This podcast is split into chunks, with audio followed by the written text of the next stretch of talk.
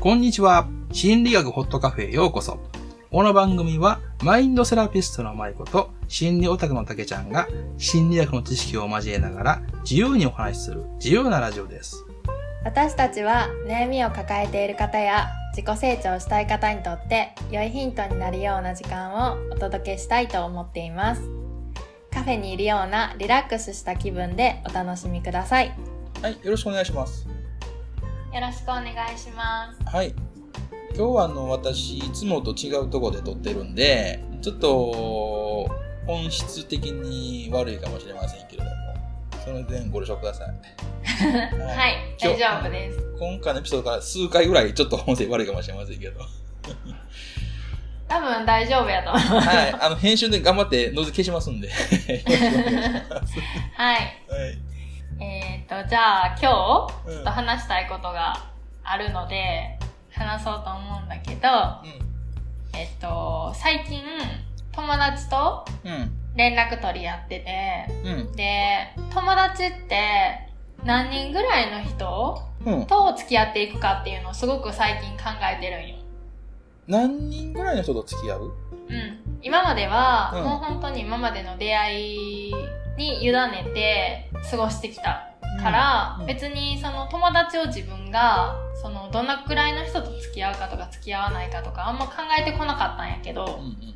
最近すごくこう本質的な幸せとかうん。豊かさとか、うん。うん、そういうことについてすごく自分の中で整えていこうとしてる自分がいて私の場合は結構そのモデリング自分の周りを見渡した時にうん。うん。幸せそうな人ってどんな感じではいはい。生きてるんやろうとかうん。自分から見てうん。理想の幸せを実現してる人ってどんな風にうん。あの生きてるんやろっていう視点で見てでそれをまあいいところも悪いところもまあそうじゃないあるけれどうん。取り入れていこうと思っててうん。そのうちに人間関係で悩む時が昔は結構あったんやけどうん。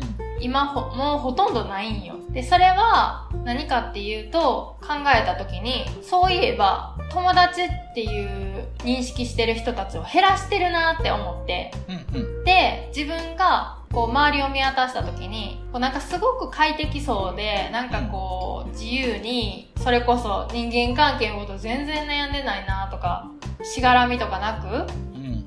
常に安定してる人たちっていうのかなうん。まあ私から見てやけどうん。その人たちが言うことも友達って少ない方がいいよねっていうの、あ、言うの？その人は全部そう言うのね。うん、でそこでつながってもしかすると友達って多いければいいって昔は思ってたけどうん。うん。どんだけ減らせるかっていうのになんかヒントがあるんじゃないかなってああ、なるほどね。それは段階踏んでそうなったってことだね。うんうんうん人との関わりが減れば減るほどストレスフリーになっていってるっていう、うん。そういう段階に入ってるってことやわね。まずはね。うん、うん昔はたくさんの人と付き合ってたけど、うんうん今は付き合う人をでこう、いいなと思う人と付き合ってるっていう風なところに行ってるっていうことやね。うんそそれはあれですよ。あの、なかなかたどり着けない境地ですからね。うんで自分の中で矛盾してることを、まあ、いくつかあって人とのつながりって縁やからさうん。あのやっぱりこう今自分がすごくこう楽しい思いとか作用をもたらしてくれるのって人が運んできてくれることがすごく多いうん。でとも友達を少なくしてるなんか反対のことじゃない？ああ、なるほど。うん、確かにな。人と関わらなければストレスは減るけれど人と関わってるから自分が幸せを感じられたりとか今自分がここに存在してて楽しいなとか嬉しいなとか感じられてるのも人だから逆やからトレードオフやね。そうだからそこをもう少しなんか今日この会話で自分の中で正反対のはいはい。事柄がうん。なんかもう少しこうんう向き合ったら、うん。なんか答えが出そうなんよ。うん。これ、あの、よくあることだと思います。俺が毎回言ってる二律背反ね。パラドックス。うん。パラドックス。うん愛、愛してると憎んでるっていうのは同時に存在する。うん。痩せたい、食べたい。うん。それとなんかちょっと似てるような感じがしますね。うん。どこにバランス持ってくるかとか、そういうことかな。それとも第三の視点が必要なのかうん。なんか、そんな感じがする、第三の。な。第三のね、そうやね。人とがたくさんいるからもたらしてくれると、人がいない方が幸せを感じる。幸せを感じるときどんどんな時に感じる幸せを感じてる時はどんな時やろうななんか人がいいひんっていうのがある私のの場合なるほどね。うんうん一人でいる時が幸せを感じることがすごくなるほどね。多いというかあとなんかそう人がいても自分とかかってるっていうよりはうん。なんか見てて幸せやなっておなんか楽しそうにしてる人たち見ててなるほど。なんか幸せみたいななるほどな。なんかその光景の場所に、あ、なんかこう、心地よい、まあ人がいる、いて、仲間がいて、うん。なんかみんなで楽しそうに喋ってて、うん。なんかその空間にいる時に幸せを感じる。ああ、なるほど。なんかこう、しみじみと。でも人と喋ってる時はたの、まあ楽しいけど、うん。まあその会話とかしてるから、幸せっていうのを感じてるかって言ったらまた違うかなって。ああ、そうなんや。なんかあんまり幸せっていうよりかは、なんかまあその会話、会話とかしてることが楽しんでるっていう感じの方が違うかな。ああ、なるほどね。楽しんでると、、味わってるみたいな。そうそうなんかあんまり、うん、なんか会話してるだ、今もだからたけちゃんと喋ってるけど、これは会話を楽しんでるって感じ。うんでも幸せとはまた違うジャンル？味わうような感覚があるときに幸せを感じるのかもしれないね。そう、しゃそう。喋ってるときは、まあ、こう言うたら主観的になってくることが多いやんか。でもその、どうん、さっき言ったみあの見てる方が幸せっていうね。うんだちょっとなんかこう引いてる感じするよね。そ俯瞰が高いような感じがする。食事してる時も、うなんか食べてて美味しいっていうは体験やん。ん。うん。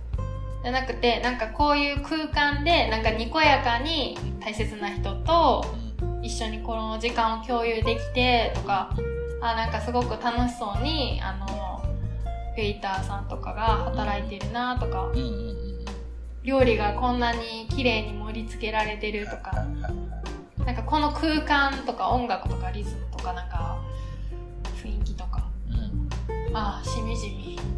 あ、今すっごく幸せな、こういいなって、いいなっていうのは、うん。じんわりこう、温泉に使ってるような。ああ、なるほどなるほうど。しみじみっていう言葉がいいん。ね。しみじみ。いやしみじみできるようなタイミングが幸せを感じやすい。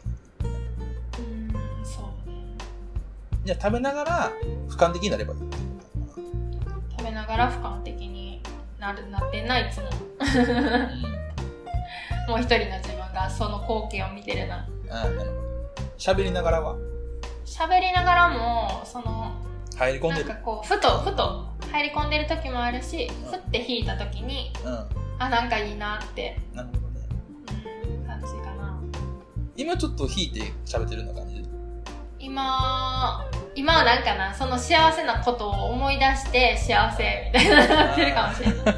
あ、なんか幸せな、こう、その時のこう感覚みたいなを今自分が思い出してて、は心地よくなってるっていう感じい。。素晴らしいね。すごいやんか、それ。幸せな感覚を呼び出せんねや。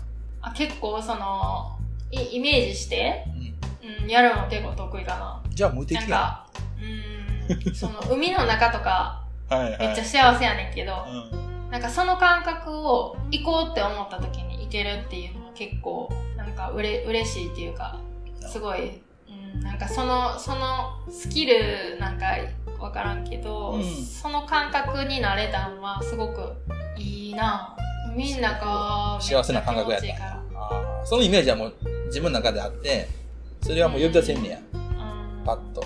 それいいね。うんじゃあ幸せじゃない時とかどんな？の幸せじゃない時は不安な時かな不安。はいはいはい。例えば今で言ったらそのスーパーとか行って、その文字が読めへんから、英語やから、はいはい。その今日で言うとたまたまそのシャンプーがなくなったんよね、うん。だからシャンプーを買いに行こうと思ってうん。でドラッグストアとスーパーとそれぞれ行ったんやけど、うん。どっちにも売ってんねんな、うん。シャンプーとか、うん。そのヘアケアの商品。うん。いっぱいあって種類が、うん。やっぱりいいものを使いたいって思ってるっていうのがあっていいものを使いたいけど金額も高くなくとか、はいはい。なんかこうちょうどいい金額のものってなった時にこうずーっとにらめっこしててんけどわからんみたいななるほどね。